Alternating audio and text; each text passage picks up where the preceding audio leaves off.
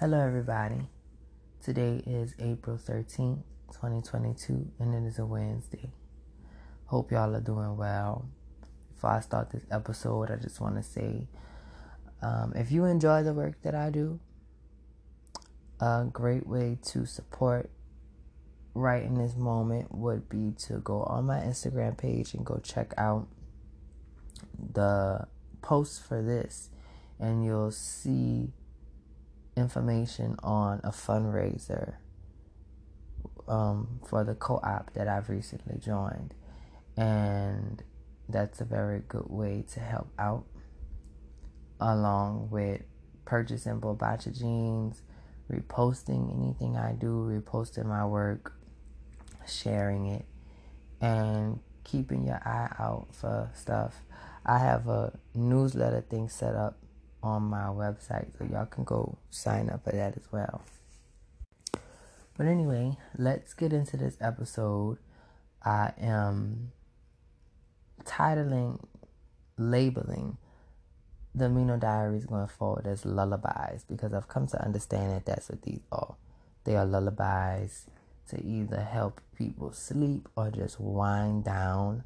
I encourage you, more so I gotta talk in code. If you like to light a little something up, I would say to definitely do that because it impacts the dynamic of like how you experience this writing for sure.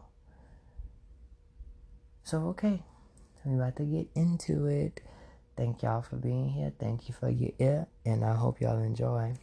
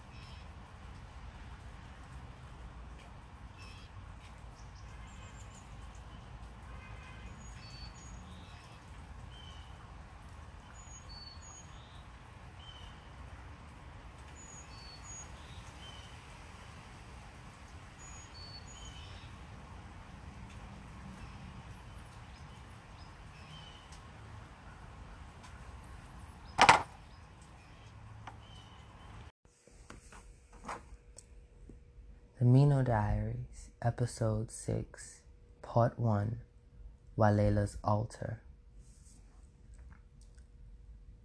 Soil felt good beneath Walela's hands as she dug, weeded, and replanted and spruce of her garden. She savored its softness and the range of its malleable texture. She examined the soil's color, coffee black as it should be, fairly moist but undrowned. She examined the snails, earthworms, and mites which kept her soil healthy. She enjoyed the ease of her garden and the softness of the work in contrast to the hard edged practice at the House of Cobra. She took a moment to breathe and absorb the sunlight over her space, truly hid the complexity of songbird music. She was so grateful for her home now more than ever. She'd almost lost it in her depressive stupor and had been away for too many seasons, developing her capacities of self defense. When she'd arrived back from the realm of Sunda, she'd done as Shakti had taught her, sealing her doorways. She poured red brick dust and proclaimed prayers of command through her home, trailing incense and lighting candles. She calmly but firmly established that the boundaries of her house were not to be crossed by the ill intentioned. She spoke surely, able to proclaim her standing as from Jah with sound belief. Walela banished any residual unwelcome spirits or vibrations from her space with a calm voice and a sound mind. Walela settled into her house, and it was like she was embracing an old friend after time apart. She was changed, and her house was the same, but her changes allowed for her to see her home with new perceptions. She opened her blinds and set to dusting, sweeping, washing, and rug shaking. She sang made up songs to her indoor plants as she checked their leaves and sprayed them with water. She was reminded of a need to eat by the gurgling of her stomach, and she moved to go to the market, pausing a moment after locking her front door. She had not hesitated as she would before.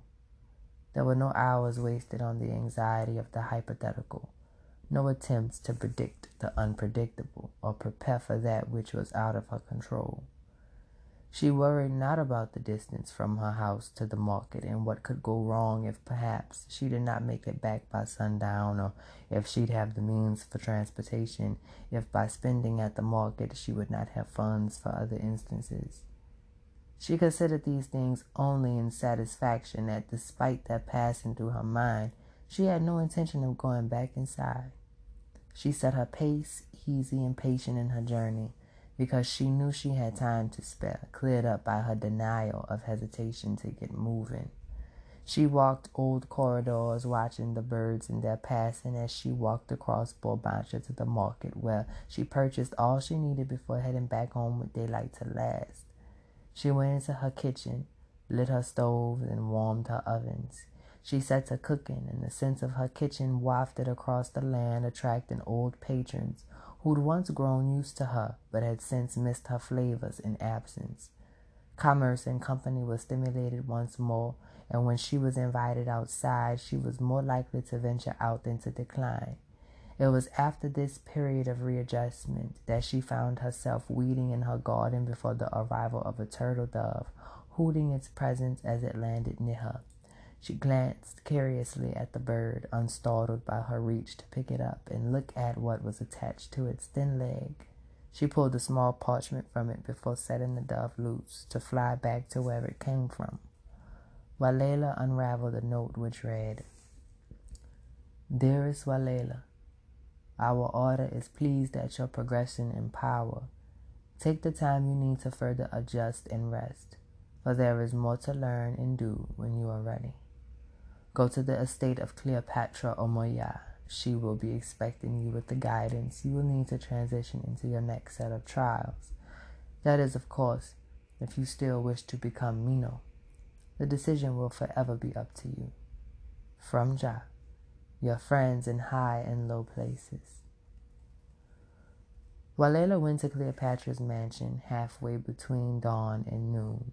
She rung the bell and waited a few moments before the door was opened by a large man in a dark suit. She vaguely recognized him from the day she'd shot Denahi. He was one of the drivers who'd ushered them to Cleopatra's estate. He looked Walela over apathetically before stepping aside and letting her through, directing her to sit in the front room and wait until the lady of the house was ready for her. Walela waited until she heard the soft padding of footsteps on hardwood before a familiar elder stepped into the room. Grand Miino Hekima, in a plain, high collared and loose sleeved dress, walked forward silently, every step slow and deliberate. Her eyes were focused on Walela's own as she approached, locked in. Walela felt a little nervous, but she didn't look away. Hekima came to stand before Walela before reaching out tentatively, holding her lined hand a few inches from Walela's face. She lifted her brows beneath her tignon, smiling softly to reassure Walela she didn't mean harm. Walela consented by not pulling away as Hekima cupped her jaw ever gently and brought their eyes to a focused exchange.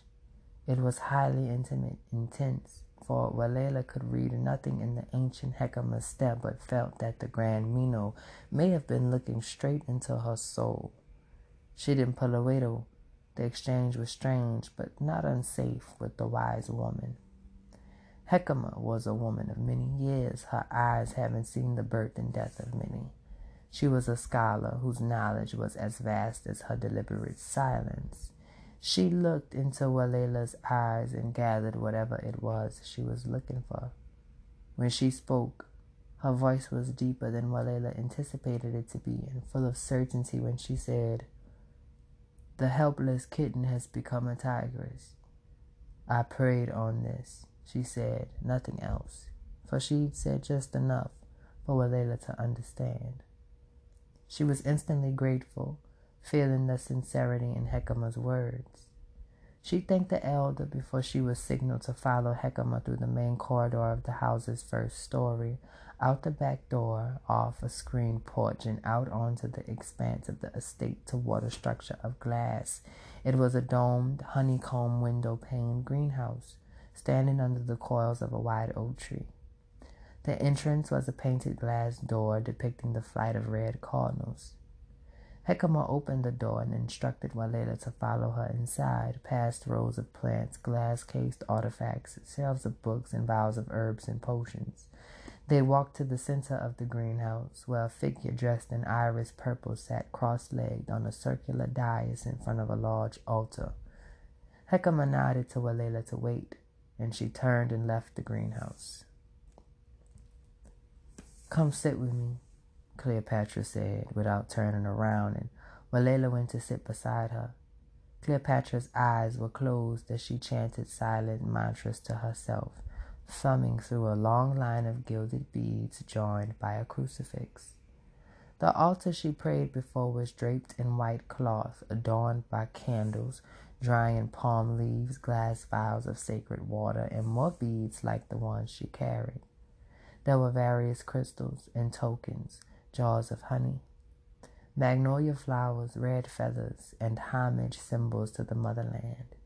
Incense burned and wisped smoke past the photographs and portraits of men and women, Walela did not recognize but could tell were from various dimensions of time and culture. There were painted cards with winged beings on them placed around the base of the altar's focal icon, a statue of a dark skinned woman, veiled in white and navy blue, holding a still eyed child at her hip. When Cleopatra reached her final mantra, she opened amber eyes and turned her gaze to Walela, looking the young woman over, pleased with what she saw. Walela was certainly different physically, her body toned and dense, her once soft hands were calloused and hard like iron, her grown hair braided in rolls down her neck. But what Cleopatra registered most was the change in Walela's eyes, the way they met her own without their former anxiety or fear. Walela's eyes did not question whether they were worthy enough to meet Cleopatra's. From Jah, Walela. From Jah, you know Cleopatra. Cleopatra smiled for Walela's proclamation of divine origin was strong. Who is that? Walela asked, gesturing to the statue, and Cleopatra smiled, thumbing her rosary beads. That is Sophia Madonna, queen and patron of a great many things. Years ago, she rescued me from a terrible darkness and has since been my patron. While Walela looked from the stone figure to Cleopatra noting the structural homages of her attire to the woman on the altar. Cleopatra inquired on Walela's time in Sunda and upon hearing the story, she nodded. I wasn't certain that our little hummingbird would rise to the challenge. Cobra Lotus is a grueling master. But alas, you are a tiger before me, all in your eyes. Walela got chills for the mirroring of Cleopatra's statement with that of Hekima a while before. Cleopatra gestured to the envelope of the greenhouse. I maintain this space as my sanctuary, my temple, in a way that my house is not. This greenhouse is a space for focus, sacred thoughts, prayer, and untainted energy. She gestured to her altar. Here is where my ancestors, guides, guardians, and angels may rest in their travels across time and space. I see it as a station of entry and exit between the physical and spiritual realms. They are free to come and go as they please and encouraged to manifest forward when I pray. As I keep my mind and body clean as a vessel of spiritual force, I keep this station clean as well. An altar is so sacred. It is sensitive to all of you, all you do within and out of the sanctuary. Cleopatra took a deep breath, absorbing her space in its tranquility. It is a mirror of the parts of you which cannot be reflected in glass. It is work to manifest the altar and further to maintain it and expand it over time, growing as you grow. But it's a good work, a full work. Would you like to manifest your own? Cleopatra asked, and Walela looked at the altar, thinking of the others she had seen and sanctified power they emanated into physical space. Walela accepted Cleopatra's aid in creating her own altar. Creating an altar turned out to be about much more than the physical construction of one. Walela imagined that Cleopatra would arrive at her house and help her to put her altar together, and that would be that. When Cleopatra showed up the next morning after Walela's visit, she realized her assumption was way off. Walela had cleaned her house, prepared lunch, and dressed in anticipation of Cleopatra's arrival, all for a loud horn honk to break her waiting. Curious, she went to the front of her house, onto the porch, and looked down at the street. Parked was the last thing she'd expected to see. A big yellow school bus of all things. The door to the bus opened, and Cleopatra stepped out of it, in true fashion, dressed head to toe in blue and complementary hued opulence, a wide brimmed hat with a feather top in her attire. She looked up at Walela and waved for her to come down. I thought you were coming to help me make my altar, Walela called down in confusion, and Cleopatra just laughed. I am.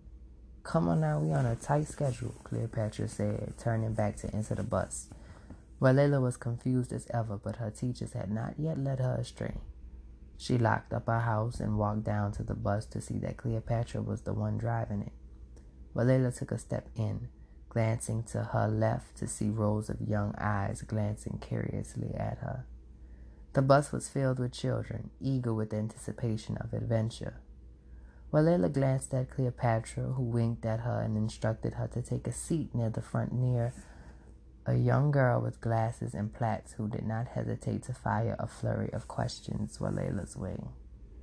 Cleopatra put the bus in motion, and the bold children inspected her on the way to an unknown destination.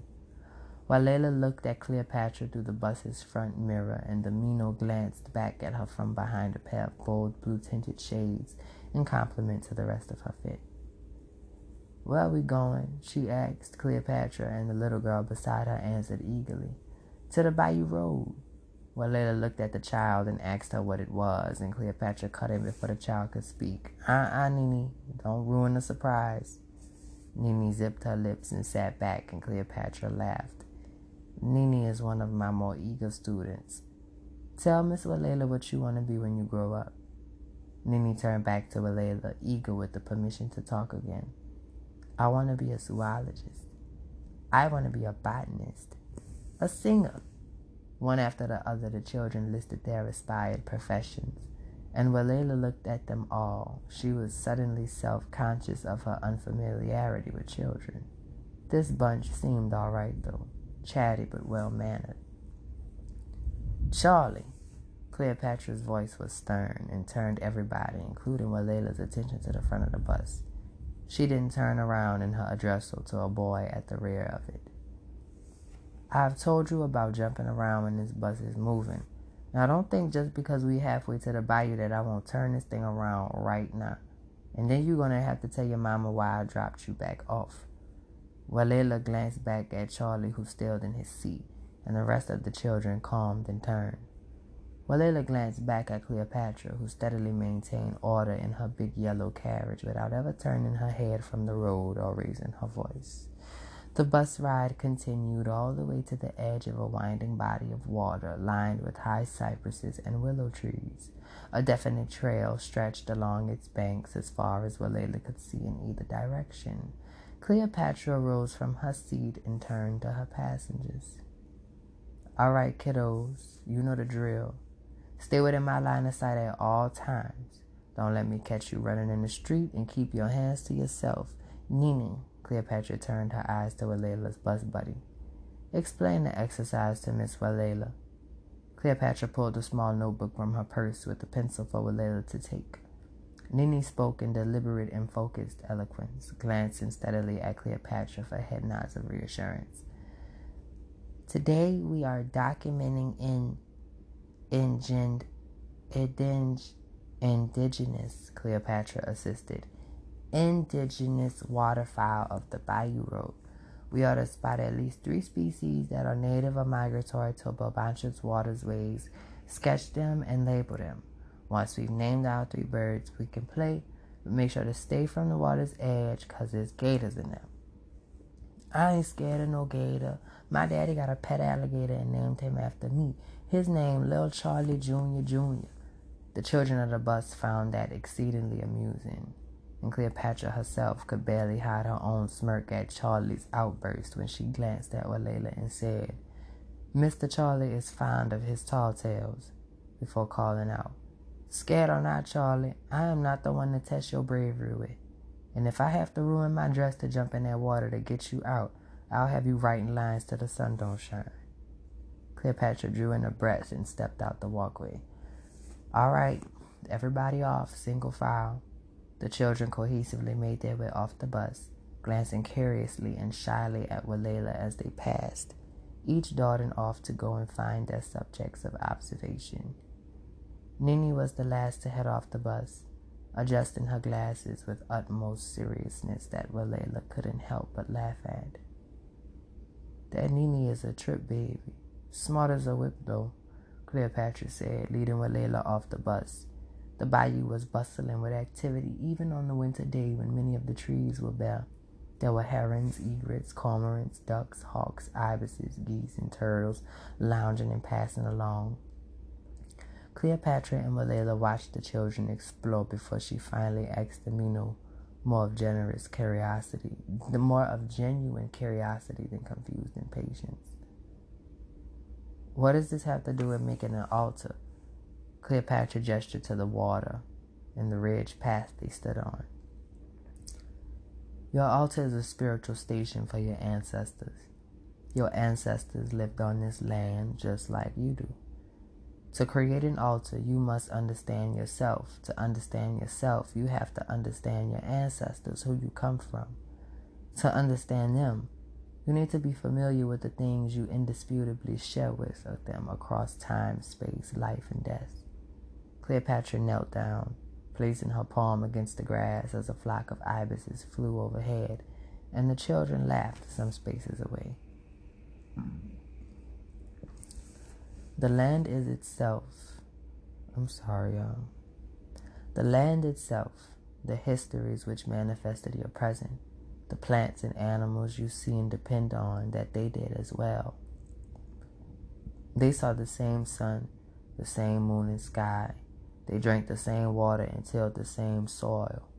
Cleopatra gestured to the bayou road, noting that it stretched far in either direction, right through the heart of the land from the wide water Oquata to the great river Mississippi. Bulbancha means land of many tongues in the language of your people, the various nations and tribes of bronze skinned, black haired folk of the sun, the forests, the swamps. Many people used to travel here along the tributaries of the Mississippi, across the lake from the north and over the Gulf from the south. Even some ancients from the motherland crossed the big water way before anybody was forced to come in chains. A lot of people came here to trade fish, baskets, crops, black bear fat and fur, gator, leather, venison, and moccasins, turquoise and gold. They used this corridor, the Bayou Road, to get from the Oquata to the marketplace and their sacred burial grounds. Beyond its function as a port, these lands were, still are, and will always be a mecca for spiritual potency, as all Delta lands. Ports are full of portals most of which the human eye cannot see, and the obsessed seeker may never find. These trees speak to those who can listen. The birds sing secrets. People come to find things, and of finding themselves, sometimes they stay, other times they take their learning and bring tale to somewhere else. We remain though. Something keeps us here no matter what we see coming, no matter what we go through. Some think we stuck trapped, a fishbowl overexposed to the elements. I argue we just know the value of a good home, and it don't matter the hypothetical risk. We know what we see, feel, and receive in present. Melanated hands make everything you see stand. Our prayers keep things from being worse than they might be. Magic is argued among many. It's not something you can prove to nobody, so they say it doesn't exist. Practitioners know better though. We know whether our power is believed or not. It's our responsibility to learn what we must, practice it, and serve this land as it serves us. Cleopatra scooped some soil from the ground and let it trail from her dark, crimson nailed fingers. Cleopatra had Walela attend multiple field trips with her eager students, who Walela warmed up to and eventually developed a mutual adoration. She talked to them about gardening. They talked to her about everything, blurring the lines of imagination and reality with no guilt on their souls. Everywhere they went, Cleopatra set them loose, supervising their practice and independent research. They came back with all sorts of notes and sketches and stories to tell while they indulged in adventure. It was Walela who received the most direct tutelage from Cleopatra on their trips explaining to her much of what the children already received through their own families' oral teachings. They visited a section of the river levee where, at first glance, all seemed as simple as the river's current until she noticed where, where Cleopatra was heading. They came upon the statue of a woman, unremarkable beyond her black stone nakedness. Her face was carved in an expression of dejected defiance. Walela looked down at the hands of the statue bound in chains, as were the ankles. Walela reached out to touch the stone and barely heard Cleopatra's warning before making contact, and her soul lurched. In an instant, she saw a multitude of images and the pulse of a thousand emotions of the plotting, snatching, stealing, prodding, branding, beating, bonding, retching of bodies in the dark she felt in her chest the nauseous lurching of unstable waves, the odors of trapped bodies and rustling metals. She saw the yellowing of jaundiced eyes and the bleeding of blistered feet, felt the heat of a too bright sun over water, the fever of despair. Walela! Walela was pulled back by Cleopatra's voice as she'd been at the base of the chime tree. She gasped deep, stepping away from the statue, shaken I saw, I saw, I, shh, Cleopatra said, shaking her head and bringing her fingers to her lips. There is no need to speak what is known by us all. Shared ancestral memories of the Middle Passage, we collectively know as much as is necessary. But beyond that, we do not dive into the depths of that darkness, endured by those generations, so we would not. Cleopatra drew a magnolia from her purse and a ruby from her sleeve, kneeling down to lay them at the feet of the statue where many other offerings were laid. Know only that this is where the ships landed, which carried ancestors against their will from across the big water. When you pass through, pay respect, give kindness, show grace for what was endured. Walela turned to the Miino and found it hard to look away from the marvel of her form. Cleopatra Omoya was a woman of high knowledge and power, coated always in fine silk or pure cotton. She preferred the loose embrace of sensual fabrics which flowed as the current of her voice, soft but heavy like the river. She was alluring in the way she carried her eyes and swaying in her fluid motions. She stood like a queen, ever poised and ready, her body astutely covered at all times, save for the show of her hands decorated with rings and perfectly done red nails. Her knowledge of Bulbancha was vast enough to fill up all of her and Walela's time, and Walela found her ultimately as mysterious as ever. Cleopatra spent her time with facts and purposeful testimony never wasting her voice, which was itself an instrument of immense power, full, solid. It courted Walela's attention and focus to detail. She picked Walela up in the yellow bus many times over the course of several weeks, taking her to various sites of sacred significance to the land, teaching Walela context, which always circled back to the making of her altar. Outside of field trips, Walela was invited to the greenhouse where Cleopatra instructed her in root work, a practice which blended the, medic- the medicinal techniques of Turtle Island and the motherland. When we came from across the big water, we carried vast knowledge, but were largely without the plants needed for our own medicine. The indigenous people of these lands showed us which plants to substitute with, thus preserving our own power and creating new practice Cleopatra loved talking of her practice, which was not rooted or particularly removed from any one thing. To explain it was to explain the many aspects of its entirety, theologies and spiritualities, cultural practices from many ethnicities. They took us from so many different places, and this land was already one of great cultural diversity, so naturally, to understand ourselves, we must understand many things. It is a task, time expensive work, but it's worth it once you understand the power of being connected to so much and what it means. Walela would listen to Cleopatra for hours, her crush on the woman not at all romantic, for she desired nothing physical from her, but she naturally emulated the Miino. She admired Cleopatra's eloquence, her grace and fluidity. She wanted to be soft in the way Cleopatra was, soft by choice, soft in fortitude. All Walela's life, she'd been soft from a fear of the consequences of choosing otherwise. But Cleopatra maintained softness in tone, touch, and movement because, if need be, she, like all Miino, could summon the force of tangible wrath.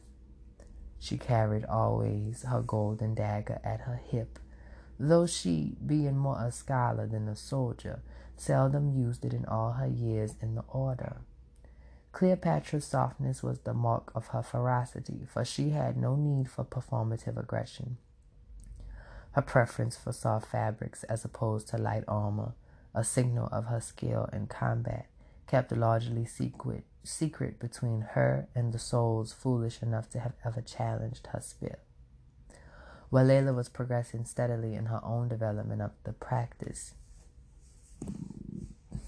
When Cleopatra invited her out on a cold evening when the air of Bulbancha was strange, she did not come in the bus, nor were the children in company at her arrival. Walela peered out at the revving of a crimson motorcycle.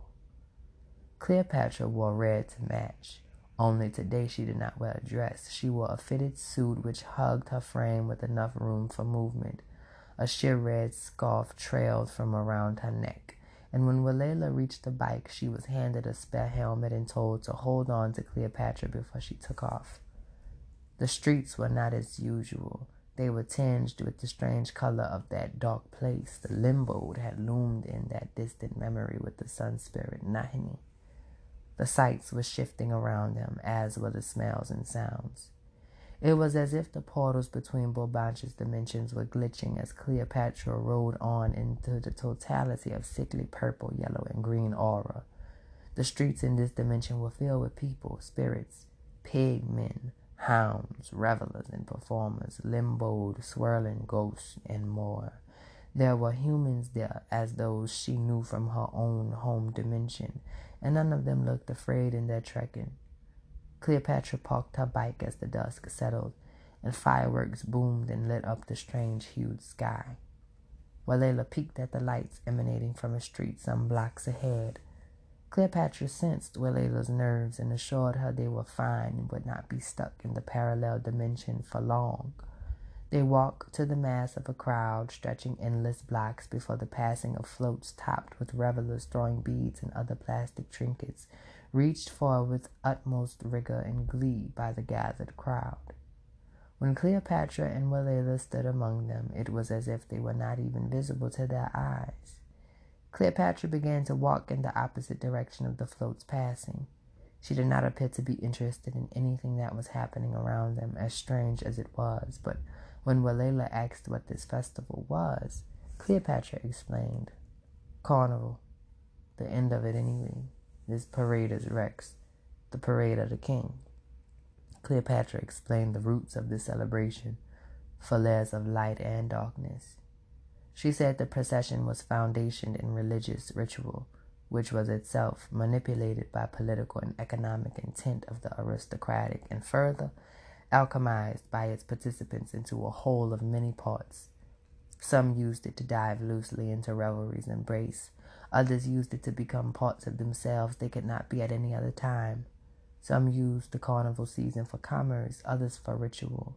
Some engaged blindly, and others hyper intentionally, working their own cultures and theologies into the fabric of someone else's, making room for themselves where exclusion was intended.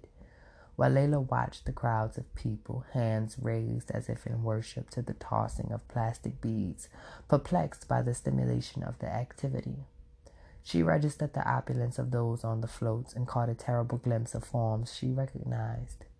She reached for Cleopatra, gesturing to the top of the float, where dressed in their gaudy opulence were several of her old masters, smiling and waving with empty eyes and sickly hued skin. Walela saw them for their snake like irises, their claws, and sharp toothed maws, but registered that the crowd did not. Why do they worship those masters? Why did you bring me here? Walela asked, and Cleopatra's eyes were patient, lacking any reflection of Walela's own alarm.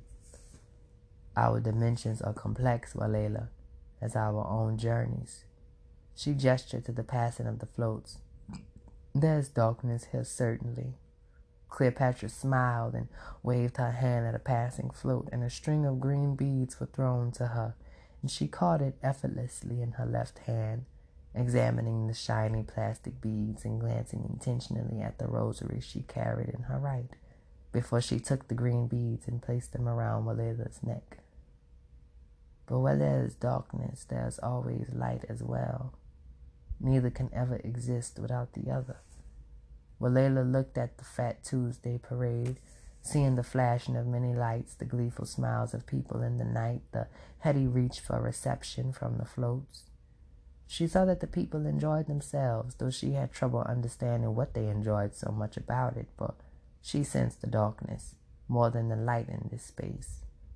Cleopatra explained, however, that everyone's senses were different, that they chose to focus on the light more than the darkness which was proximal. Walela still didn't understand, for if all Cleopatra had explained about this parade's origins were true, what was their light?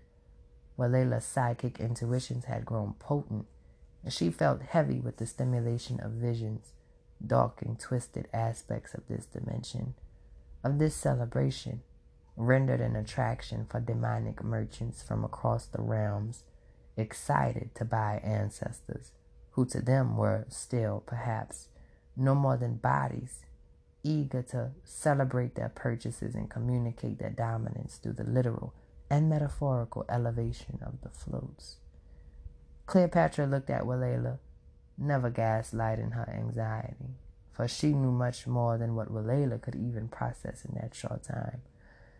Cleopatra was a scholar, and she knew the land for its many dimensions and its swirling and connected histories.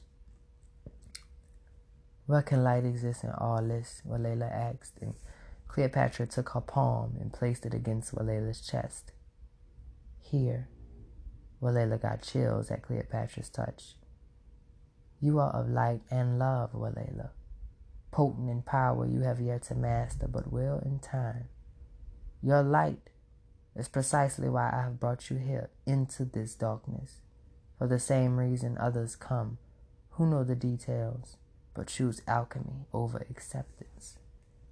We may hope to exist in pure light, to surround ourselves with those who are like us, to root ourselves in what is safe, quiet, tranquil, and purely divine, but that leaves the question what is there for us to do with all that light? We Miino are beings of light, but we are queens of the darkness. Cleopatra said, and Walela recalled Amba's testimony of the tigress, who is herself the darkness, she who the frightening fear. Miinohood is a healer's path as it is a warrior's, a scholar's, a spiritualist. We work, grow, and groom our minds and our bodies for the sake of a purpose which exists perhaps most primarily in the unsavory spaces we are destined to change and cure, protect. I brought you here to give you a glimpse of the darkness you will always be called on by Jah to face. The luxury of hiding from it is not afforded to we, Miino. Cleopatra reached for Walela's hand, and they walked the sidewalk. Those you aid may never see you, never praise you, never help you in return. They may stimulate your obstacles. They may even transform into your very enemies. But you must remember always your power is poured into you by the will of Jah Most High, and it cannot be overturned unless you allow it. It may not be lost, lest you allow your egos and fears to sabotage it. Your power of light is grown most in the vastness of the dark. Every time you stand before the shadows with bravery, will, and perseverance, you communicate to our Creator that you understand the dynamics of your relationship as an extension of Jah Most High's form, experiencing, passing through this physical realm. We walk with our heads held high, fearless in knowing that wherever we go, whether it be in the brightness of holy dawn, noon, or the pitch of the new moon and starless witching hour, our bodies may come to feel pain, and they may even be damaged beyond our blood's capacity to feel us further. But our spirits, they belong to us, and we decide their forms. You decide, Walela, what you focus your attention on in this place, as with all others. Have you not shed fear? Have you not weaponized your form? Have you not become as the tiger? Cleopatra stopped, drawing Walela's attention to her fierce amber eyes. Walela found she did indeed understand Cleopatra's intention after all. She looked around and saw the space for darkness, but also for light, the smiling of children, the happiness of leisure, the union of communal celebration. She focused on her own security in Jah Most High and her understanding of fear's uselessness. Her breathing eased and her heart rate slowed, and the aura of the dimension literally began to change color as the sky cleared and the trees changed, their leaves growing again. She heard more laughter than anything, saw more smiles than evil things, focused less on the presence of her old masters or their hog and hound minions moving through the streets. She settled in knowing she was largely unseen, unnoticed, with no reason to draw attention to herself in the crowd, no need to focus on any evil here. She did not need to rush back to the protection of another or of a light space. She did not seek the security of the sun, for she understood that all the protection and security she and security she needed was inside of her, in the iron strength of her trained fist. Your altar is a mirror of that which is not reflected in glass. Out here, your body, your mind, and your spirit are the altar, kept, protected, clean, minded, cherished, grown. When the time comes to build your structural altar, it will serve as your spiritual root, like those of a tree. It will stand in your sanctuary as you stand in the darkness. The sound of your faith, courage, and will when you are far from it the more potent your prayers will be when you kneel before it. They kept walking, and it appeared Cleopatra was guiding Walela somewhere particular, her red boots padding along, garnering a few curious glances here and there from the revelers. They turned on a street lined with long buildings bunched close together, passing people walking toward what they moved away from. They walked until they reached the cobblestone front of a white three towered building with a large entryway, situated before an ominous courtyard, seeping with an energy Walela was not fond of. The smell of this area was rancid, and she felt the energy of eyes watching her, which she could not see. Cleopatra instructed Walela to wait outside, to not approach the fortune tellers and card readers, and to blend in as best as possible, insisting that she wouldn't be long. Walela was nervous to be left alone, but she supposed this was meant to be practice for her eventual independence in navigating the shadowy nights of the crisscross dimensions. She nodded assent, and Cleopatra drew in a breath, her, her ever still eyes glinting with what Walela was astonished to register may have been nervousness.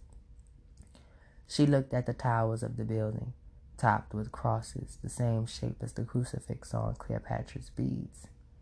She did as told, waiting a bit anxiously but obediently for Cleopatra to return. She watched people pass who largely paid her no mind, dressed in all sorts of arrangements and colors. They didn't look human, more like abstract caricatures of what Walela was used to. She glanced at the psychics doing business at tables, turning cards, grazing palms.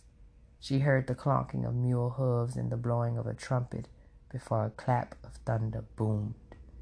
It drew her attention east, and she saw a patch of sky above the street corridor was oddly green, growing in its reach. She stood, peering to get a better look for a light source. There was something coming her way, moving fairly slow, but glowing bright in noxious green. The thunder boomed again, and the sky became suddenly full of dark clouds as the wind picked up some space, some pace, and Walela felt something graze her arm. She looked down and flicked away a large insect, a locust, which flew off and landed on the ground before taking off again. She then registered a hum, a thrum of wings as more locusts approached, until they began to swarm at Walela's horror. She got as out the way as possible as the locust passed through, covering her face with her forearm as the revelers rushed to the parade and the psychics hurriedly packed their tables, rushing off from their spots. Walela stayed put, following Cleopatra's instruction, not giving in to fear. She was alarmed, though, by the passing of her old frighteners, limboed, walking tattered, pocked, pale, and bruised past her empty eyed and shuffling in the direction of the king's parade. Most did not notice Walela, save for a few who glanced at her, stopped to look at her with apathetic eyes, and then continue on, bathed in the light from the east, which had grown brighter, bathing the white building in cobblestones and emerald and trailing smoke of sickly sweet odor like rotting flesh. Walela grimaced at the smell before turning to see the source.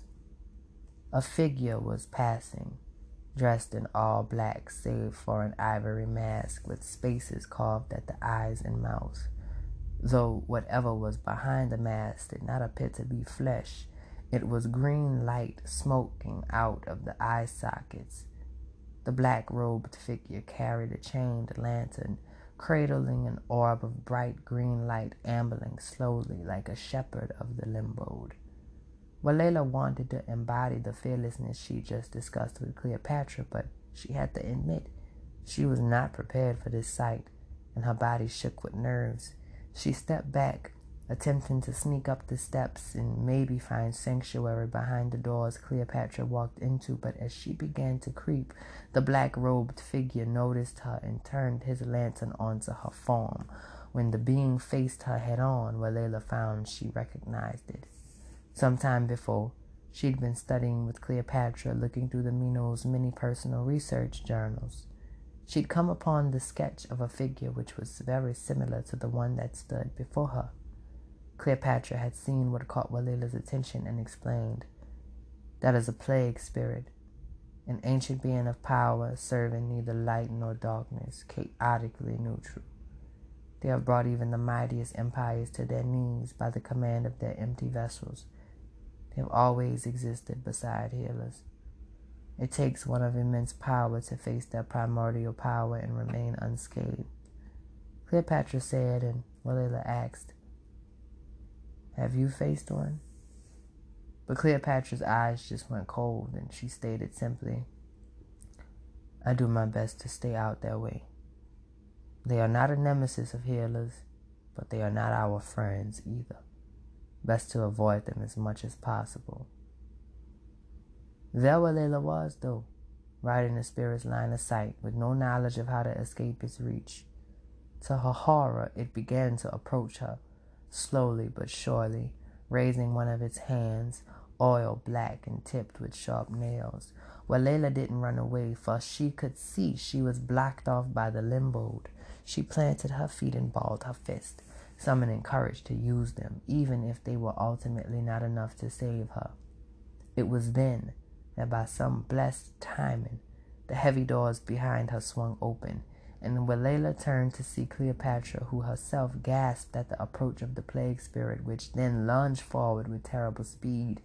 As quick as it was, though, Cleopatra moved like lightning and faster than Walela's mind could process. She placed her body between Walela's and the spirit, drew her dagger, which flashed bright gold against the green light, morphing into a spear which arced in a singing twirl. There was a loud hissing wail as the plague spirit bounded back, writhing its hand. Cleopatra's spear had severed one of its clawed fingers, and it fumed green smoke with rage. As if it were not horrifying enough, the spirit's rage summoned the gusting of wind, and the limbos who traveled with it grew agitated and moaning, licking their lips and twitching and grimacing, all turning their attention on their master's assaulter. The plague spirit straightened, and from the cover of his heavy robes, unfolded a pair of massive and jagged black feathered wings, which upon beating worked up wind which made the oaks of the courtyard rustle and groan, fallen leaves fly, and the window shutters and roof gables rattle and fall. Cleopatra remained steadfast with her spit in hand, raising the now glowing weapon in challenge to the monstrous form. How dare you? The plague spirit's voice sounded of many different pitches in one. You are no match for my power. Cleopatra took a deep breath, knowing the plague spirit's words to ring with truth. She was beyond the bounds of her own dimension, and for all her skill, her proficiency in hoodoo nor spear fighting could destroy this ancient being who was among those written in the old text of her beloved spiritualities. Plague spirits followed different rules than those which bound demons, and therefore could not be warded off by even the most skilful exorcist as Cleopatra.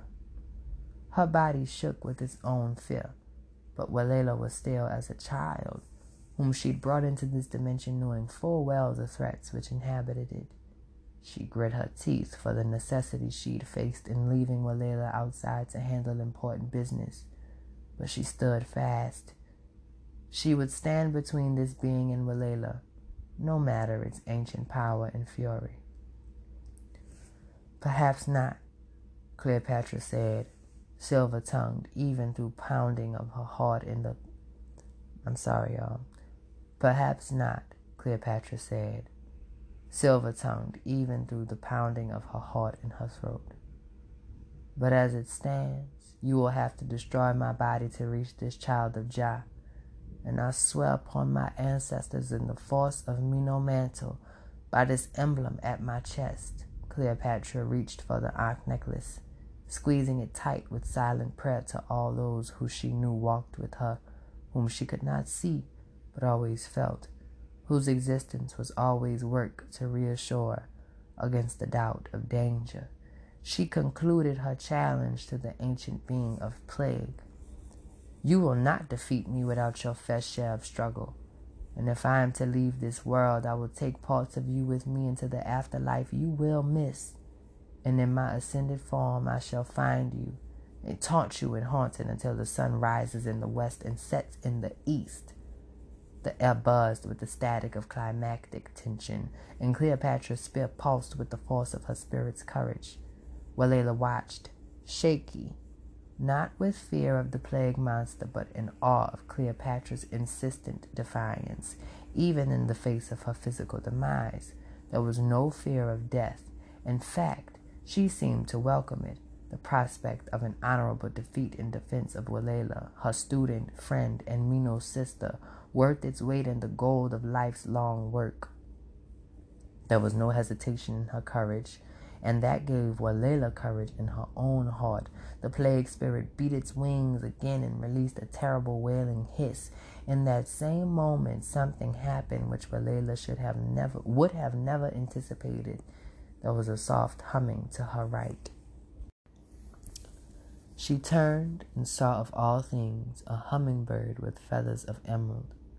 It came to hover before her, its beady black eyes making quick contact before it turned and flew toward the plague spirit, which now lunged toward the bracing Cleopatra, who released a defiant cry of war at its attack. The hummingbird flew forward like lightning, so small that it wasn't clear where it went exactly. Walela only registered the flash of shimmering emerald light against the noxious green smoke of the plague spirit. The winged being halted in its tracks, and a gurgling cough like sound came from behind its mask. At its center, a pit opened, like cloth being burned by candle flame, and it expanded, forcing the spirit to clutch its chest and drop its lantern on the ground. Walela heard the wailing of souls and the clapping of thunder as the limboed, frenzied and writhed as their master, whose form began to twist and turn and change until he became nothing but green smoke, which lifted into the air, leaving the tattered and burning robes behind before swirling into the sky and flying off like a wind-blown cloud over the roofs of the strange quarter. The limboed followed after their master, who would take much time to regenerate a physical form. Cleopatra stood for a long moment with her fist still raised before her nerves took over and her body went to shaking with release of tension. Walela studied her as best she could, and they both slumped at the foot of what Walela would learn was called a cathedral. Are you all right? Cleopatra asked, and Walela nodded. You? Cleopatra nodded yes before gesturing forward to where the black tattered robes blew away, and the light of the green lantern dissipated, but not before its flame glinted a shimmer on something small left behind on the ground. What is that? Walela stood and went to the object. It was the hummingbird, no longer feathers in no longer feathers and flesh. Its body had been frozen in open winged flight and transformed by some mysterious magic into hard and sparkling diamond. Walela picked it up and felt the diamond bird pulse with the ghost of life. She pressed the hummingbird to her chest, thanking Jah Most High for a most unexpected miracle. Sometime after their encounter with the plague spirit, Cleopatra felt that it was finally time for Walela to construct her physical altar. She'd instructed Walela during their many adventures across Bulbancha to gather what resonated with her spirit, to not question why her intuition led her so. She said that in time her collection would make sense, and Cleopatra carried with her trinkets, gems, and libations to leave as offerings for whatever Walela gathered. They set up Walela's altar in her kitchen, for it was her favorite and most sacred safe space. Its base was a four-shelved glass case, and its layers began from the top down. First, Walela veiled its roof with a laced white cloth sourced from a thrift store. On top of it, she set an abundant ivy with vines hanging low, long and full for abundance and life. On the first shelf, beneath the ivy and within the white blanket of the lace cloth, Walela placed a ceramic bowl filled with sacred water which Cleopatra blessed herself. Next to it, she sat a bundle of sage and an array of fresh flowers, irises, magnolias, and hibiscus from her garden. At the rear, she sat an orchid plant, for she loved them most, because to have them was to care for the plant in its entirety and to savor their long and sudden blooming. The second shelf was for talismans of protection powerful homages to the theologies and spiritualities of her ancestors. She placed rosary beads gifted from Cleopatra's collection, wood carved symbols from the motherland, lucky beans, seeds in honor of her garden, a small dagger to symbolize protection. The third shelf was centered by her diamond hummingbird placed next to an onyx Gye Nyame for the supremacy of God. She placed a true cowrie for wealth and an eagle feather for freedom and mobility. The base of the shelf was a homage of talismans, figures, and gathered plants in honor of Bulbancha and its indigenous plants and animals, each of them representing something different. The deer for vitality and physicality, the hawk for vision, the owl for clairvoyance, the turtle for wisdom, patience, and longevity.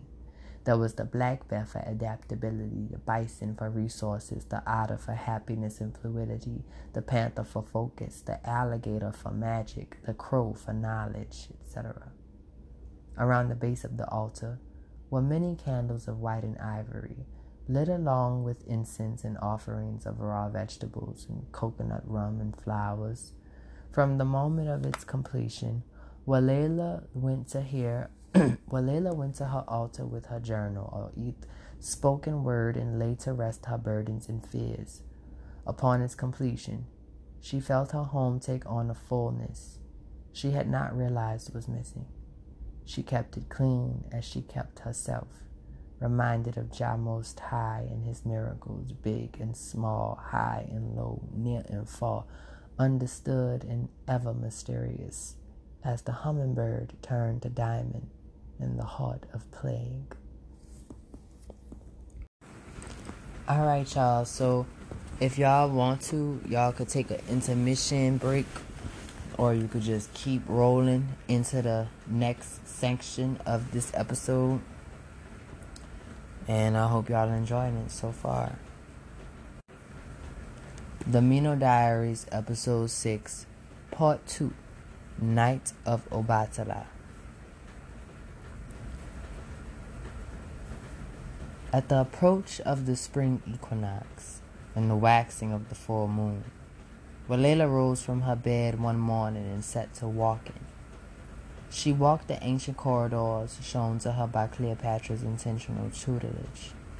She walked the bayou road to the river landing, to the Congo Square, to the burial grounds, over the bone road to the ridge land and back home, taking all the way till the setting of the sun to return back glimpsing a shooting star and graced by the rising of the yellow moon before she went back inside and succumbed to slumber.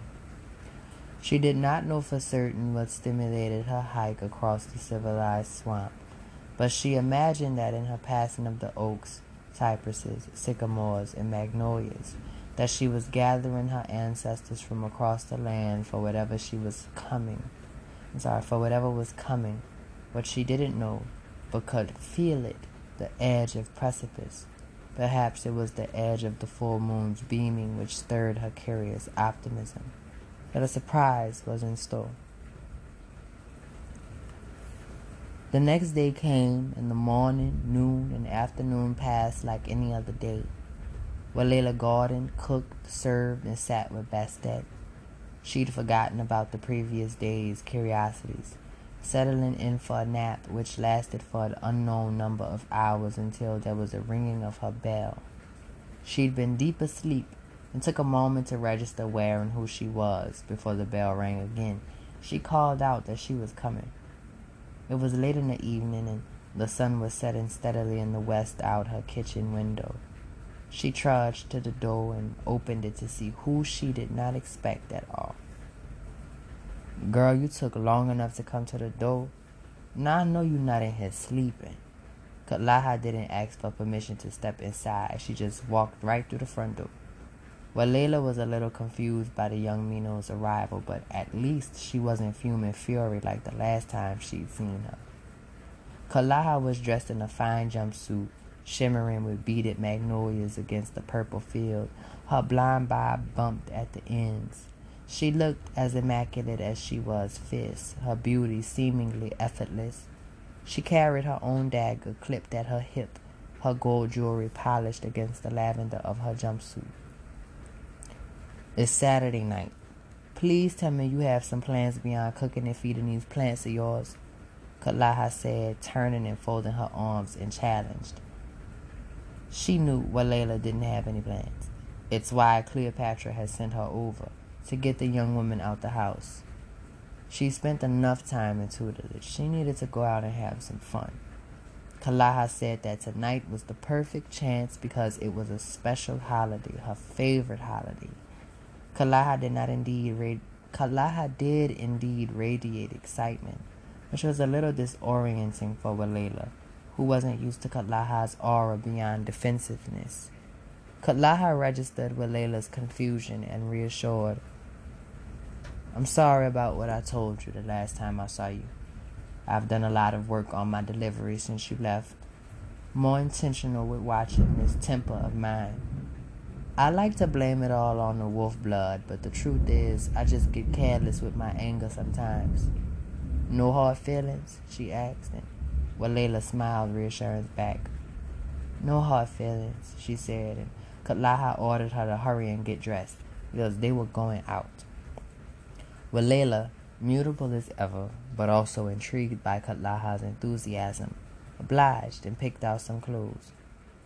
Kalaha's style was sensual, figure hugging. Her attire allowed for mobility and action, but still showed off her feminine assets.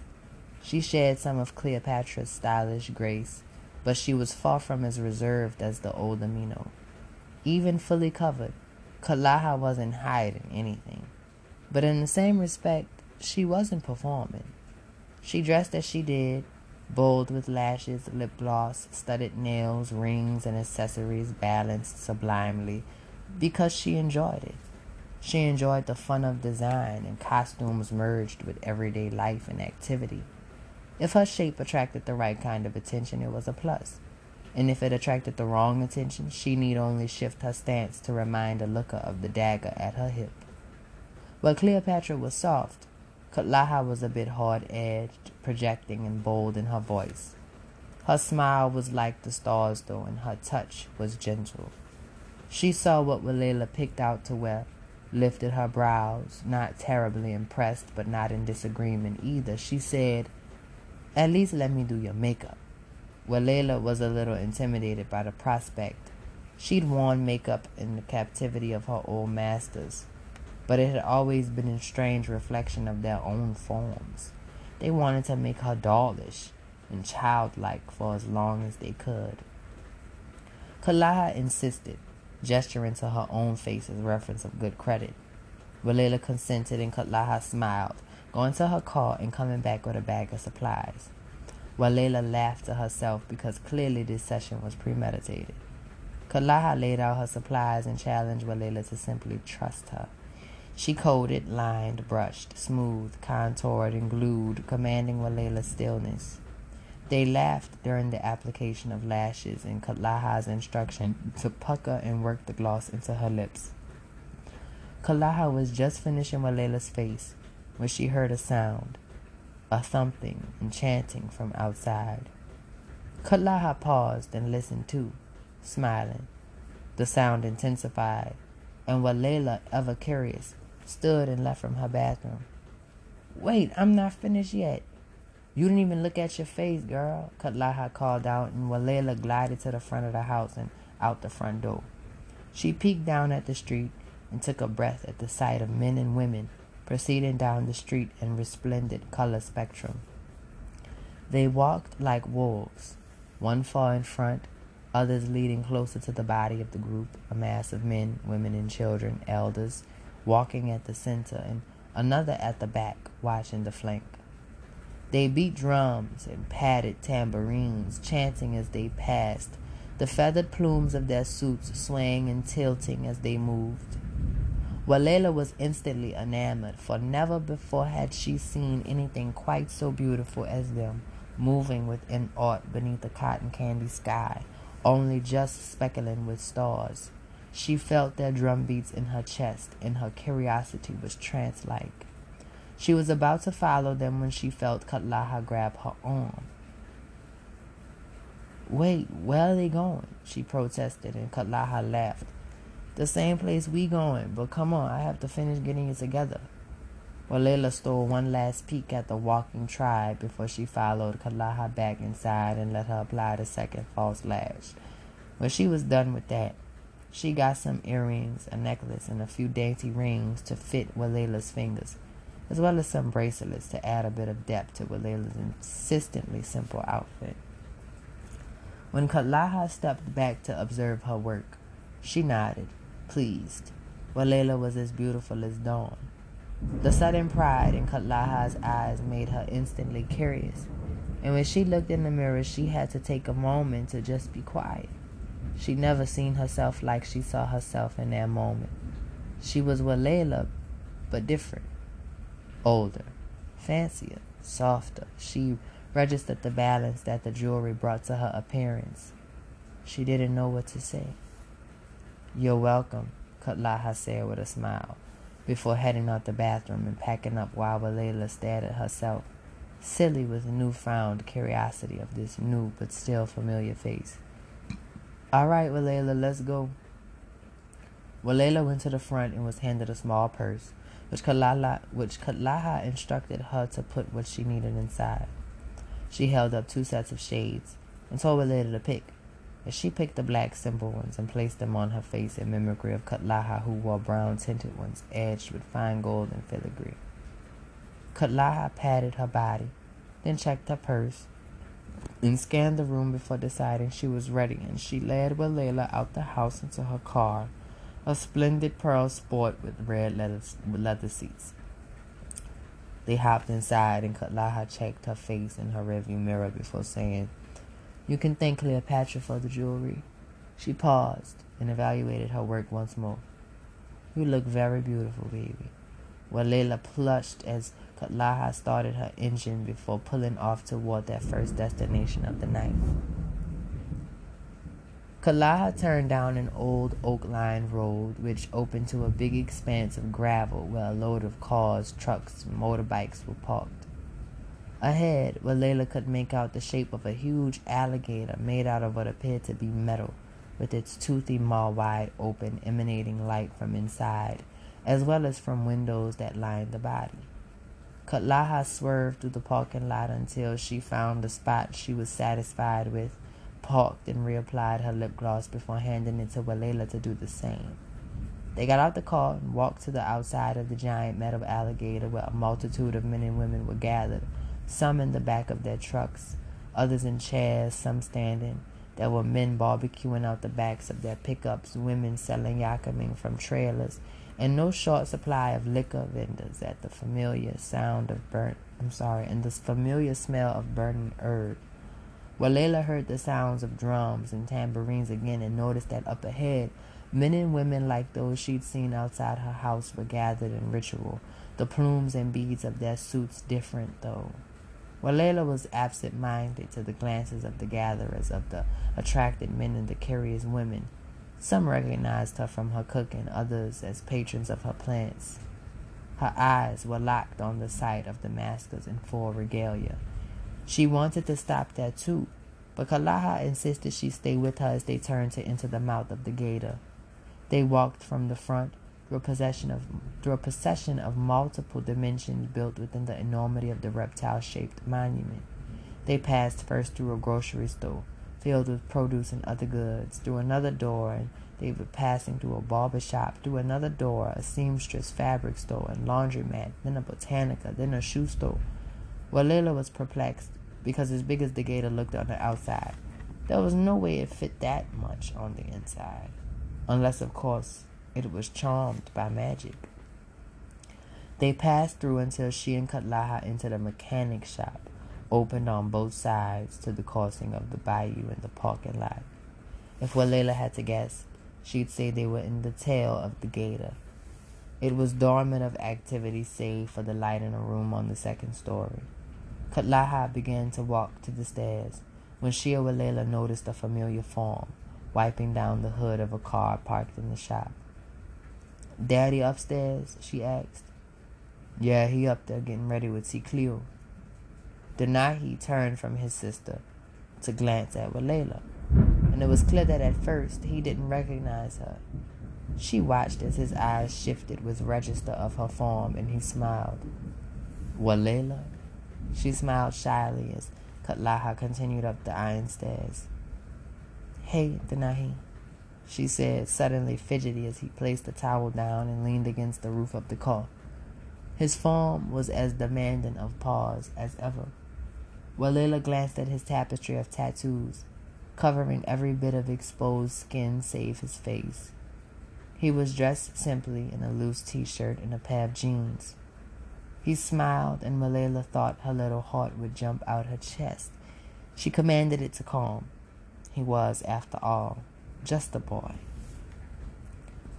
How is your side? she asked, and then he furrowed his brow, confused, until he registered that Walela pointed to where she'd shot him. He laughed and shook his head and waved away her concern. Flesh wound, baby. I'm straight. How you doing, though? He asked, and Walela responded plainly, I'm good. You look different. Yeah, Katlaha did my makeup, she said, and he shook his head. Nah, not the makeup. It's in your eyes, he said, and at that their gaze is locked for an uninterrupted second, broken only by Katlaha's voice from upstairs. Walela, come up here and meet Chief. She glanced politely at Denahi, who gestured for her to go on, and she headed upstairs to the lamp-lit room where a figure in golden yellow stood at its center being fussed over by Cleopatra, straightening and repositioning the tiniest details out of place. Walela drew a breath at the sight of the back of a suit, bigger than any of the other ones she'd seen. Katlaha was standing near the door, watching she and Denahi's father be prepared by Cleopatra, his friend of so many years. She was indeed the godmother of his children. She smiled past him when she saw Walela at the room's entrance. Well, look at you. The magnolia blooms with the equinox. Walela thanked her before she heard the voice of the man on the other side of the feather mantle. Come round here so I could get a good look at you, he said. Walela glanced at Katlaha, who gestured for her to creep to his front. Walela's jaw dropped at the sight of the suit laid out over the form of this massive man who stood taller than Denahi with shoulders much wider. Walela looked at him from the bottom up, taking in the array of images across his body, etched, stitched, beaded, and sewn in patches, surrounded by gemstones and other materials. Up close, Walela could truly absorb the textural marvel of the suit, its intricacies of craftsmanship, the weight of time spent, resources expended, knowledge applied. The suit was a manifestation of creative power, the most drawing focal of the suit was a beaded eagle with wings spread, tips meeting at the top. Chief, this is Walela. Walela, this is Chief, Kalaha said, and she looked up to see the, to the giant's face. It was a hard face, lined and scarred. His nose was broad and his lips were full, his brow heavy. It was a man's face, a warrior's face, marked with tattoos at the temple and under the eyes. He looked down at her with that face, and Walela was a bit intimidated until his lips quirked into what she realized was a smile, flashing gold-capped incisors. You a little thing, he said. At the furrow of her brow, he continued, I don't mean no harm by that. Matter of fact, much the opposite. Y'all little women got the most heart in a fight. I'd bet on you. He said, extending his large fist for Walela to bump softly with her own. These too good and used to me, done seen about every suit I ever made. You got some fresh young eyes on you. Tell me, on a scale of 1 to 10, how pretty I look to you. Well, Walela looked up at the man, whose question wasn't complimented by the rough masculinity of his face. Was it a trick question? She wasn't about to tell this man he was ugly. She didn't think he was, but pretty? She'd never been asked by a pretty man if he was pretty. Kutlaha thankfully gave her some help. He means the suit, Walela. How pretty you think his suit is. Cleopatra and Kalaha laughed while Chief kept his face humorously frowned up in anticipation of her answer. Walela looked over the suit, as close to one as anyone outside of the tradition might ever be, still coated in the energy of newness, largely unwitnessed, in marriage to the force of the wearer's spirit merged to the material on only the most sacred of days and nights. The suit was the ultimate expression of investment into art which is followed by the release and passage to something new. Walela looked over the images, suddenly serious in her inspection. She looked over depictions of black glittering suns, symbols of sevens and yin skulls and birds, swamp animals and warriors of the motherland and Turtle Island. The suit depicted the orally passed down tales of victory which could be wiped from paper but never from the remembering tongue. They were multicolored gemstones and crystals laid throughout, the smallest details, some of the most profound. The suit was as Bulbancha itself, layered with dimensions instrumental but unseen by the unfocused eye. The layers of the piece were as the piece's nature in whole, fleeting, meant to be captured in memory and emotion.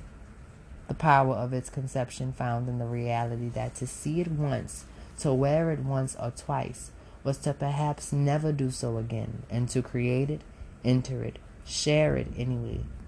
To love it to such a degree as to pour your soul into it, with no guarantee of it sustaining you beyond spiritual satisfaction in return. To love it enough to let it go. To have enough faith in the abundance which would allow you to start new. Walela stepped back feeling entranced by this artistic feat accomplished by the large hands of this man whose face was unpretty. And he knew that. But he did not need to be pretty. But he made the most beautiful thing in all the world. All the world, as far as Walela was concerned. In that moment, this man in all his mass, unfamiliarity, hardness, war battered in the face and burly in the voice perhaps intimidating to those who had reason to be, was the most beautiful to her, the prettiest she'd seen. Pretty, pretty chief. No number big enough, she said, and the chief liked her answer. They proceeded out a special exit built into the shop specifically for this type of movement, and they walked from the alligator's tail all the way to its front, where the spectators and the rest of the tribe were waiting. Kalaha told Walela that the name of their masking clan was the Seven Feathers Cheyenne, in homage to collective ancestry which stretched way back to the roaring plains of Bison's Thunder, far beyond their swamp to the northwest. The chief was received with war cries and chants and the pounding of drums before he came to stand at the center of where a path was cleared for him. Big Chief looked at his people nodding in satisfaction at the splendor of ritual and spiritual practice before he spread his arms wide at the intensifying of the drumming. The war cries reached a heavy draw when he brought his gloved hands together and light flashed in transformation that was a shock to no one but Walela. The light dissipated, and where the chief stood, glided to the ground a single feather which Katlaha went forward to pick up for Walela followed everyone's eyes to the flight of the eagle, headed west beneath the star-filled sky. The gator station promptly cleared out. Those remaining members of the Seven Feathers Cheyenne hopped in the backs of trucks, while everyone else steadily drove out until the parking lot was nearly empty. Cleopatra said she'd meet them at their destination, and Katlaha, and Walela were headed to the car when they heard Denahi call out, Lala, I'm coming with y'all. Hurry up then, we gotta go to the portal before it closes, she said, and a moment later, Denahi was coming out the mechanic shop with a set of keys in his hand. He turned to the metal alligator and pressed a button. Katlaha had Walela step back as the alligator came to life. Where it had been stone still, it creaked into motion, its inside lights shutting off, its jaw snapping shut. A pair of eyes lit up red as the links of its body pumped and lurched. It stood on four extending legs and walked as a real gator would have, across the grass and into the bayou disappearing into the water, leaving no trace but the ripples of current which eventually stilled. Cool, huh? The he said to Walela, who stood there dumbfounded. Let's go, Katlaha said, clearly used to the sight of the automaton. They all piled into Katlaha's car, the night dramatically for his height under the low ceiling. Walela sat in the back but didn't mind because it gave her private space to steal glances at Denahi and blend into the background as the twins talked. They rode across Bulbancha to a park space, dominated by the twisting of old and lush oaks near the curve of the great river. They had to ride through parts of the land Walela had never ventured to, where large houses stood and many beings and Many beings who eerily looked like her old masters dwelled under the cloak of night. Katlaha assured her they were fine, just passing through the territory to reach the portal gate as the night walkers in their gaudy tower. I'm sorry, y'all, that sentence. Katlaha assured her they were fine, just passing through the territory to reach the portal gate as the night walkers in their gaudy attire stared disapprovingly as the roar of the many cars, bikes, four wheelers, and trucks passed. In mass, Walela's people parked their cars in and around the park. She and the twins got out the car and walked among others to an open clearing. The field seemed ordinary to Walela, lit just enough by the moon. It wasn't until they got closer to the center that she and the others were able to see the gate Katlaha had mentioned. It wasn't a structural gate, but an energy portal, a tall stream of shifting light coursing down from the sky to the ground. Walela watched as people passed through one side of the portal and disappeared completely.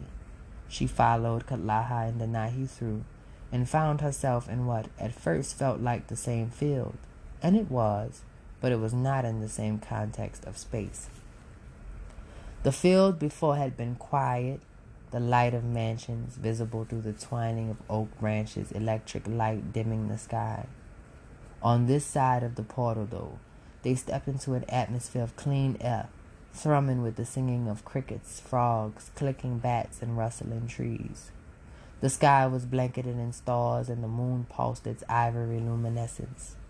There were no houses here, no presence of her old masters and their kind. This dimension was that of an ancient forest of tall, wide, and wise oaks. They began to walk on with the others, congregating into a mass caravan of people, men, women, and children, walking with clear destination through the night, the paths maintained by what must have been regular passage through the swamp forest. Bands of horse riders passed on the bikes of painted mares and eager stallions, some of them dressed in the attire of maskers, their feathered mantles swaying in the starlight. As they walked, Katlaha explained. Back there, she said in reference to the side of the portal which they came, the land has been manipulated and occupied. Our ancestors knew the forest was not like the ridge land created by Jah Most High for our living. Kutlaha gestured to the ancient forest which stretched for miles in either direction, bordered by the winding river and the lake to the north. Beyond the bone road, we were to only cross over the neutral ground between our world and that of the old wild to hunt, and even then, only the most skilled and knowledgeable of hunters were permitted to pass the forest's borders to hunt in the territory of black bears, panthers, and wolves.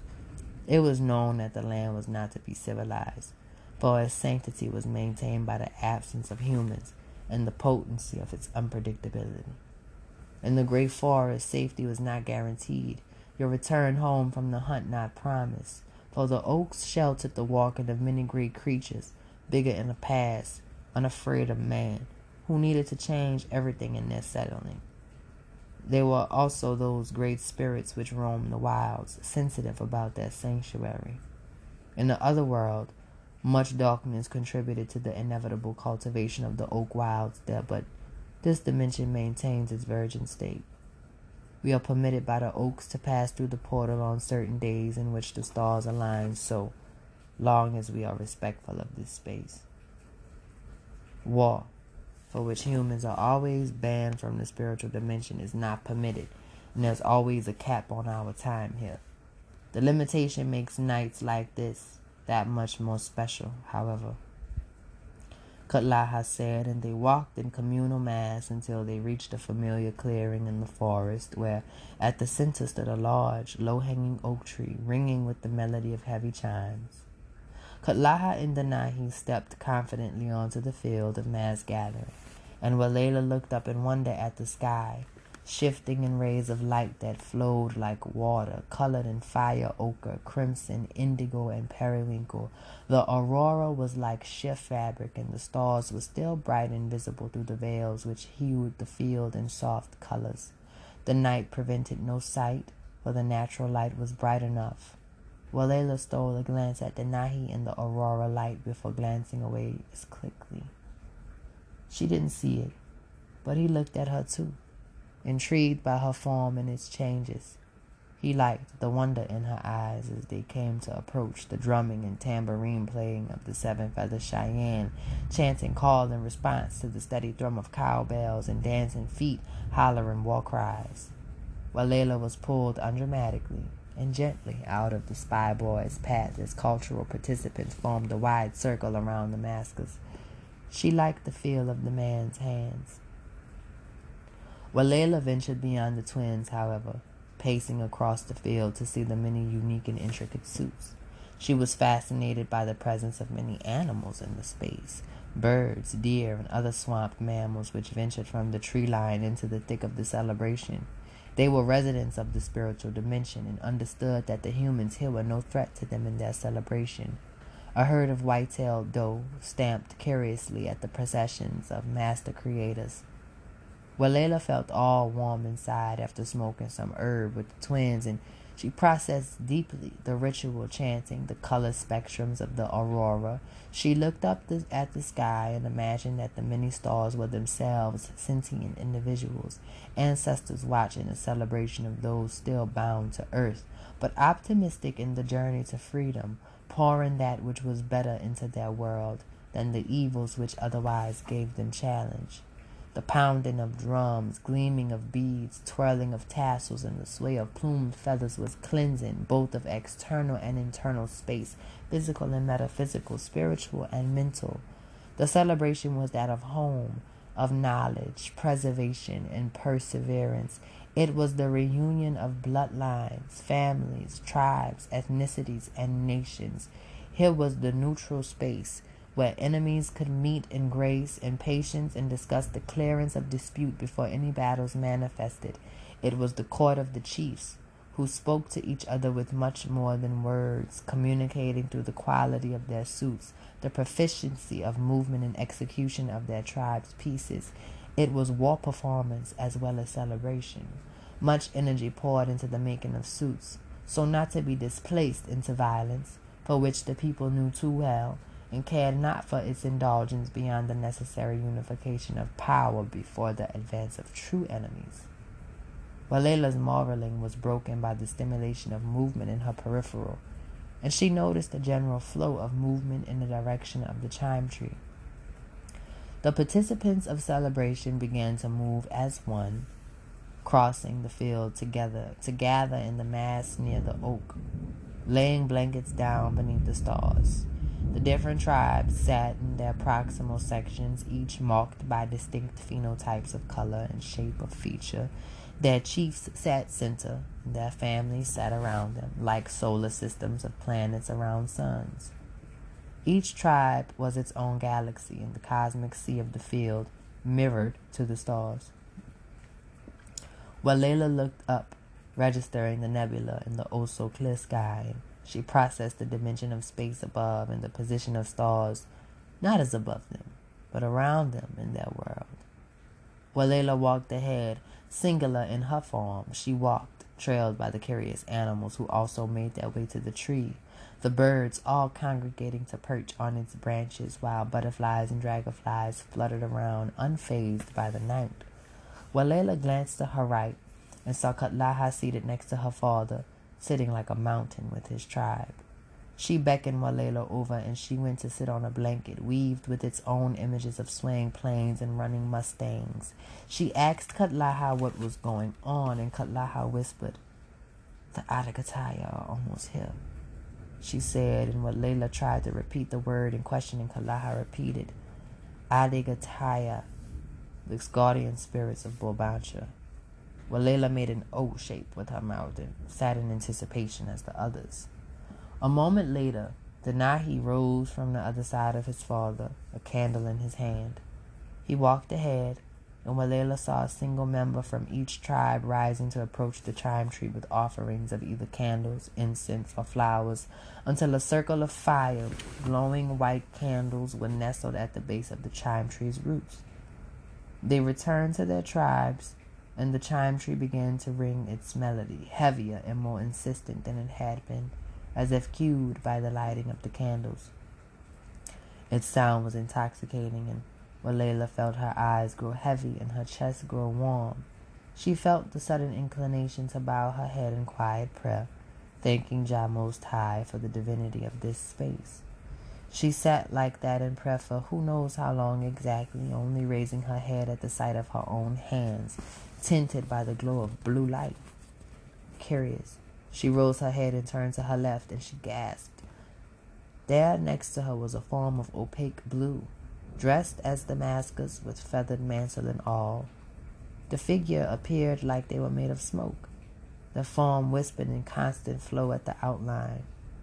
The woman turned to Walela and looked at her with pupilless eyes of glowing white. Walela was at first nervous until the spirit smiled, and she smiled back as surely as she could before the ancestor turned her head back forward. Walela looked around and saw there were many spirits, all different in shape and attire, but all similar in their glowing all glowing blue auras, all throughout the field, in and among the tribes, filling up space to maximum capacity, far outnumbering the celebration's physical participants. What's wrong? Katlaha's voice turned Walela's attention, and she turned to the young Miino, not quite knowing what to say. She went to point to her left, but when she turned her head, the apparition was gone. All of them were absent from her sight as if they hadn't been there before.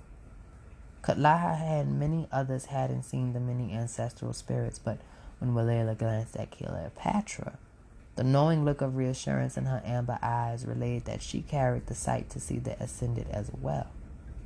After a time, a number of forms emerged from the congregations of the field, each coming to sit in a semicircle around the chime tree, positioning themselves to face the audience.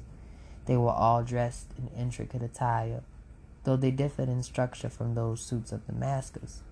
These figures, who seemed to appear from the void as the blue smoke spirits, were dressed in war clothes vastly unique in shape, color, and texture. Their armor was as diverse as their faces. Walela sensed the movement, turning to see Denahi coming from around his father to sit next to her, one knee raised with his arm resting against it. Those are the Adagataya, he said, and Walela found it interesting how undramatic the arrivals had been. There were no shouts of praise, no applause, no prostrating. The spirits who appeared in physical were hailed with quiet respect. Walela noticed a pair of familiar women seated next to each other. To Hekima and Nahini, she said, not having expected to see them tonight. True to their supernatural senses, the sisters both glanced in Walela's direction at the speaking of their names. Nahini gave no acknowledgement beyond the passing glance, but Tehekima sent her a soft smile. Denahi went on to name the other spirits in congregation. From left to right, he directed Walela's gaze to each, starting with a man with short black hair and a dark trimmed beard. He wore deep greens with blue accents, his armor emblemed by fish, his arms marked with tattoos.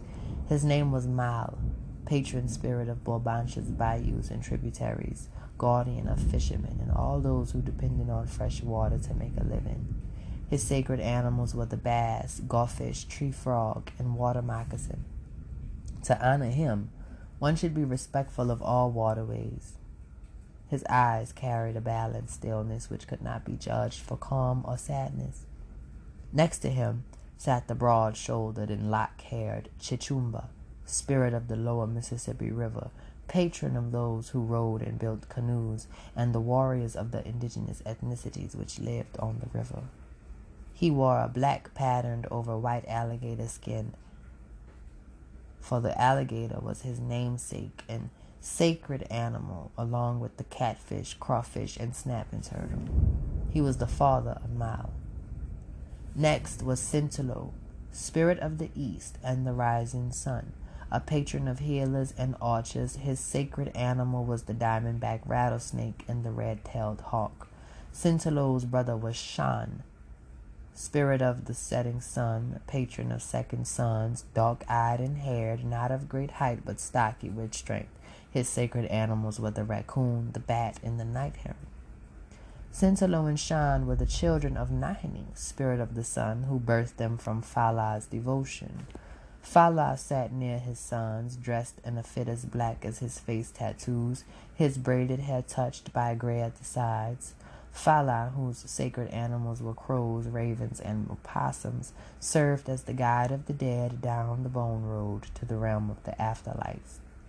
Next to Nahini and to Hekama, spirit of the moon, was Princess Aiko, dressed in red, slender framed. She was the patron of insects and the underestimated. Her sacred animal was the dragonfly for its speed and freedom. There was Nita, spirit of the forest, mother of Bulbancha. Her hair was long and gray, and she wore a fit of bear emblematic of the black bear, her sacred animal. Denahi paused before naming the next spirit, an unreadable look in his eyes as he spoke. Nashoba. She was dressed in silvery gray, her hair braided in two plaits down her torso with two eagle feathers at the back. Her eyes were fierce, and she sat stoic and cross-legged, clearly Miino by the spear, armor, and gold mantles which marked those women of the order. She was a powerful shapeshifter, like all the Adhikataya, possessing the power to change into a wolf. She served with Nita as a guardian of the forest in the spirit world dimension. These all were the spirits who were primarily of Bulbancha in Turtle Island, and Denahi said the next six spirits were not originally from the swamp. They'd come with their people across the big water from the motherland. There was Obatala, dressed in all white, his face covered by a veil of beads, a long staff at his side. It was to him that this celebration was homaged, for the Sky Father was a patron of creative artists, and his sacred animal was the dove. Then Shango was named, dressed in white, red, and black, his skin tatted, his eyes cool with the confidence of violent capacity reserved for necessity.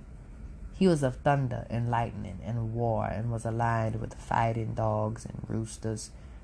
After Obatala and Shango sat three women, their skin of different shades of glowing brown, their hair of the same inky black, worn at different lengths. They were the three sisters, the Delta Trinity, spirits of water and rain. There was Oshun, dressed in golden yellow, emerald green, and rich blue, an afro crowning her beauty mark face. She was, as her sisters, a warrior of high capacity, an ancient Miino who practiced beauty, kindness, and love as tools of combat against the forces of evil. She was of the glittering rivers which coursed the force of fertility and sensuality. Her animals were the peacock and the vulture. Next was Oya, unwavering in her fearlessness. Her hair was short to her scalp, but she wore a fit made of bones. She was the spirit of the transitioning dead, change, feminine warcraft, lightning and thunder. She loved the market and guarded the resting places of the dead. Etched into her fit were the numbers 999, for her storms were as the number, ushering the end of cycles to make room for the new. She loved the fierce buffalo.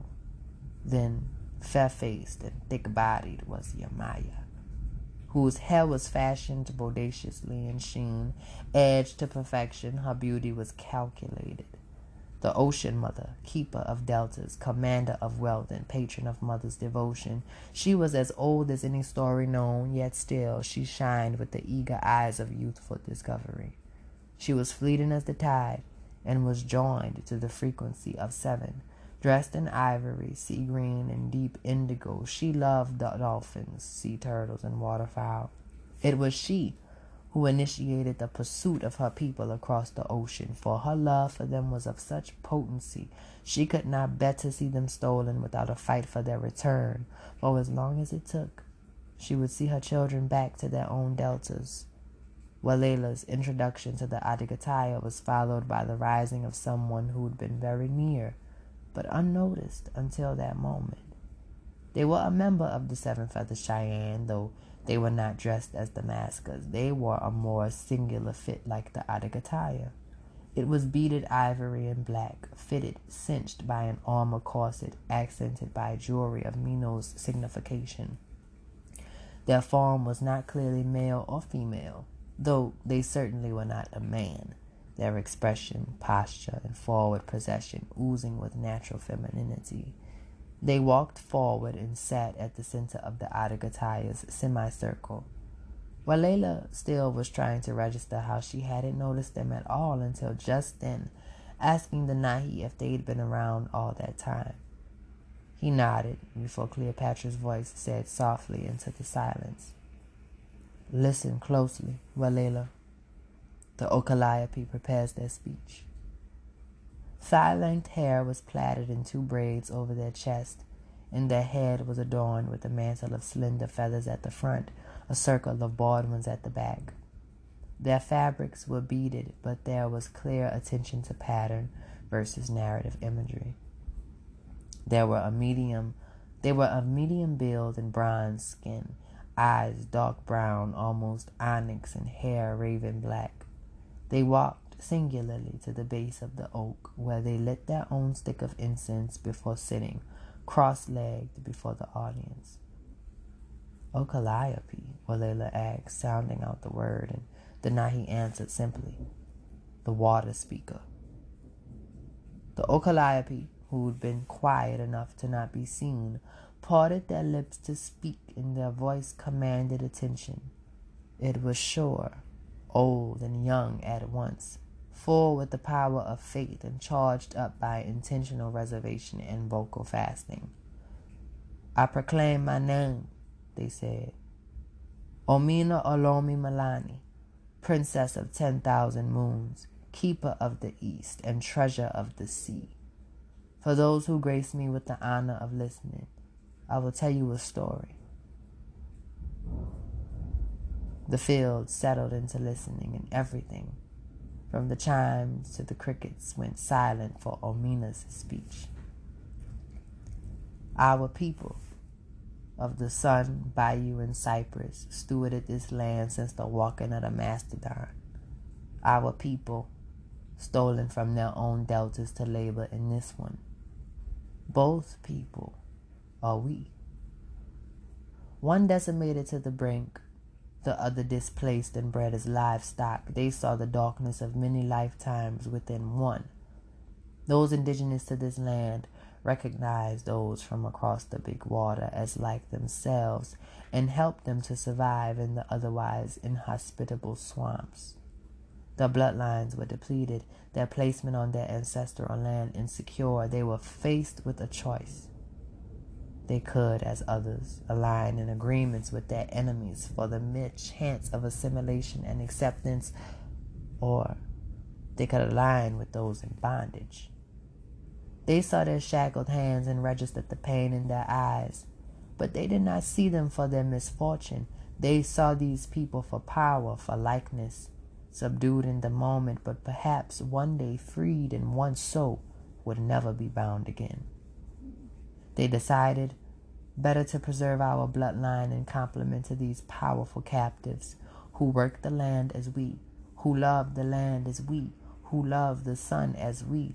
Better that us and them become we than lose our true blood and become nothing. Our ancestors of the swamp married those from across the water, and many tribes became as one, more powerful together than they were apart. Those from across the water gained the knowledge through genetic inheritance of the land, the animals, the corridors, the memory. As one, we survived. Those of the sun provide knowledge. The blood of those from the ships provided physical strength, warriors' capacity, supernatural talent for growing crops, the gift of singing, the bass of drum rhythm and healing recipes, the will to live on our own land with courage in the face of death than to lose our souls and our homes clinging to the possibility of survival. The union of two diasporas, of many deltas, of many tribes brings us here today. We homage our ancestors who are with us now as always with recognition through art and life, practice which complements that art we thank Jah Most High most sincerely for our survival and the survival of our swamp, for the knowledge which cannot be taken from us, for our spirits which are free even when our bodies are tethered. We manifest our ascendance together. With that, the ballad of the O was over, and at once the field returned to its noise and celebration. The Adagataya moved away from the chime tree, which commenced its chiming, flow, flowing into the crowd to talk with their people, who engaged with them as family, friends, community. Walela watched Omina be embraced by the three sisters, Oshun, Oya, and Yamaya, sitting with Yamaya after the other two walked off into the field. Walela was standing with the seven feathered Cheyenne when Nashoba, the wolf woman, approached them her eyes remained still, her posture like a general addressing her soldiers. She came to stand in front of Chief, who looked down at her, greeting cordially. Nashoba. Chief, she said, before looking at Denahi and Katlaha and extending her arms for embrace. Katlaha went to her tight, and Nashoba smoothed Katlaha's hair methodically, though her stoic eyes remained without the warmth of affectionate expression. Denahi hugged her after Katlaha, and upon a good look at Nashoba's face, Walela registered the features she shared with twins. Nashoba looked up at Denahi, analyzing his features, but saying nothing before she turned to Walela. This is the one? she asked, her tone unimpressed. Mother, Katlaha said, and but Nashoba was unfazed. She walked up to Walela, looking in her eyes like a challenge. Walela didn't look away, but she didn't match Nashoba's intensity. Hello, she said. And Nashoba looked her from farm over before turning to her daughter. She's not strong enough, she said, clearly with knowledge of something to which everyone but Walela had context for. She will be. It was Cleopatra who spoke from the left side of Chief. Nashoba glanced at the hoodoo woman seeming largely unimpressed with her too. Katlaha, Nashoba turned to her daughter. My offer still stands. Whatever the offer was, mention of it made Katlaha draw deep breath. I'm happy where I am, Mama. Nashoba didn't press further, nodding simply, before turning, not saying goodbye to anyone before heading off toward the edge of the forest. Two other Miino walked in tow. They had accompanied Nashoba to the celebration. Their names were Raksha and Ute. Ute, dressed in green and black, looked like Nashoba and Katlaha, but did not possess the chief's features. She was the eldest of Nashoba's children, a shapeshifter like her mother and siblings, but not for Chief. Chief acknowledged Ute with a nod. Denahi hugged her, and Katlaha clasped her sister's hand. She apologized to Walela for her mother's briskness and wished her luck in the commencement of her trials, insisting that they'd see each other soon. Eventually, the Adagataya departed, and the people began to trek back to their native dimension. They left the field as empty as they'd found it. When Walela got in the car with Kalaha, she asked, What did Nashoba mean when she said I wasn't strong enough? Not strong enough for what? Katlaha glanced at Walela through her rearview mirror. Ignore my mother. She don't mean harm. She's just hard-edged in her care. Katlaha ultimately hadn't answered Walela's question. For what, Katlaha? Katlaha met Walela's eyes in the mirror. There's a challenge you'll inevitably face, as we all do, to become Miino. Right now, you're perhaps not strong enough, but it doesn't matter. You'll get strong. What if I don't? She asked, looking at Denahi, who said nothing, looking out the window as if he didn't hear that conversation. You will. You have to. For all that depends on it, but that's Enough said for tonight. Put it out your mind, okay? Thinking about it too much will just complicate things. Kalaha changed the subject. Did you at least have fun tonight? She asked, and Walela admitted that she did. Kalaha nodded in affirmation and drove Walela home, and as soon as she stepped through her door, she found she was too tired to think about anything except the task of getting to her bed. She dove into sleep, rocked to rest by the recollection of the many sights at the night of Obatala.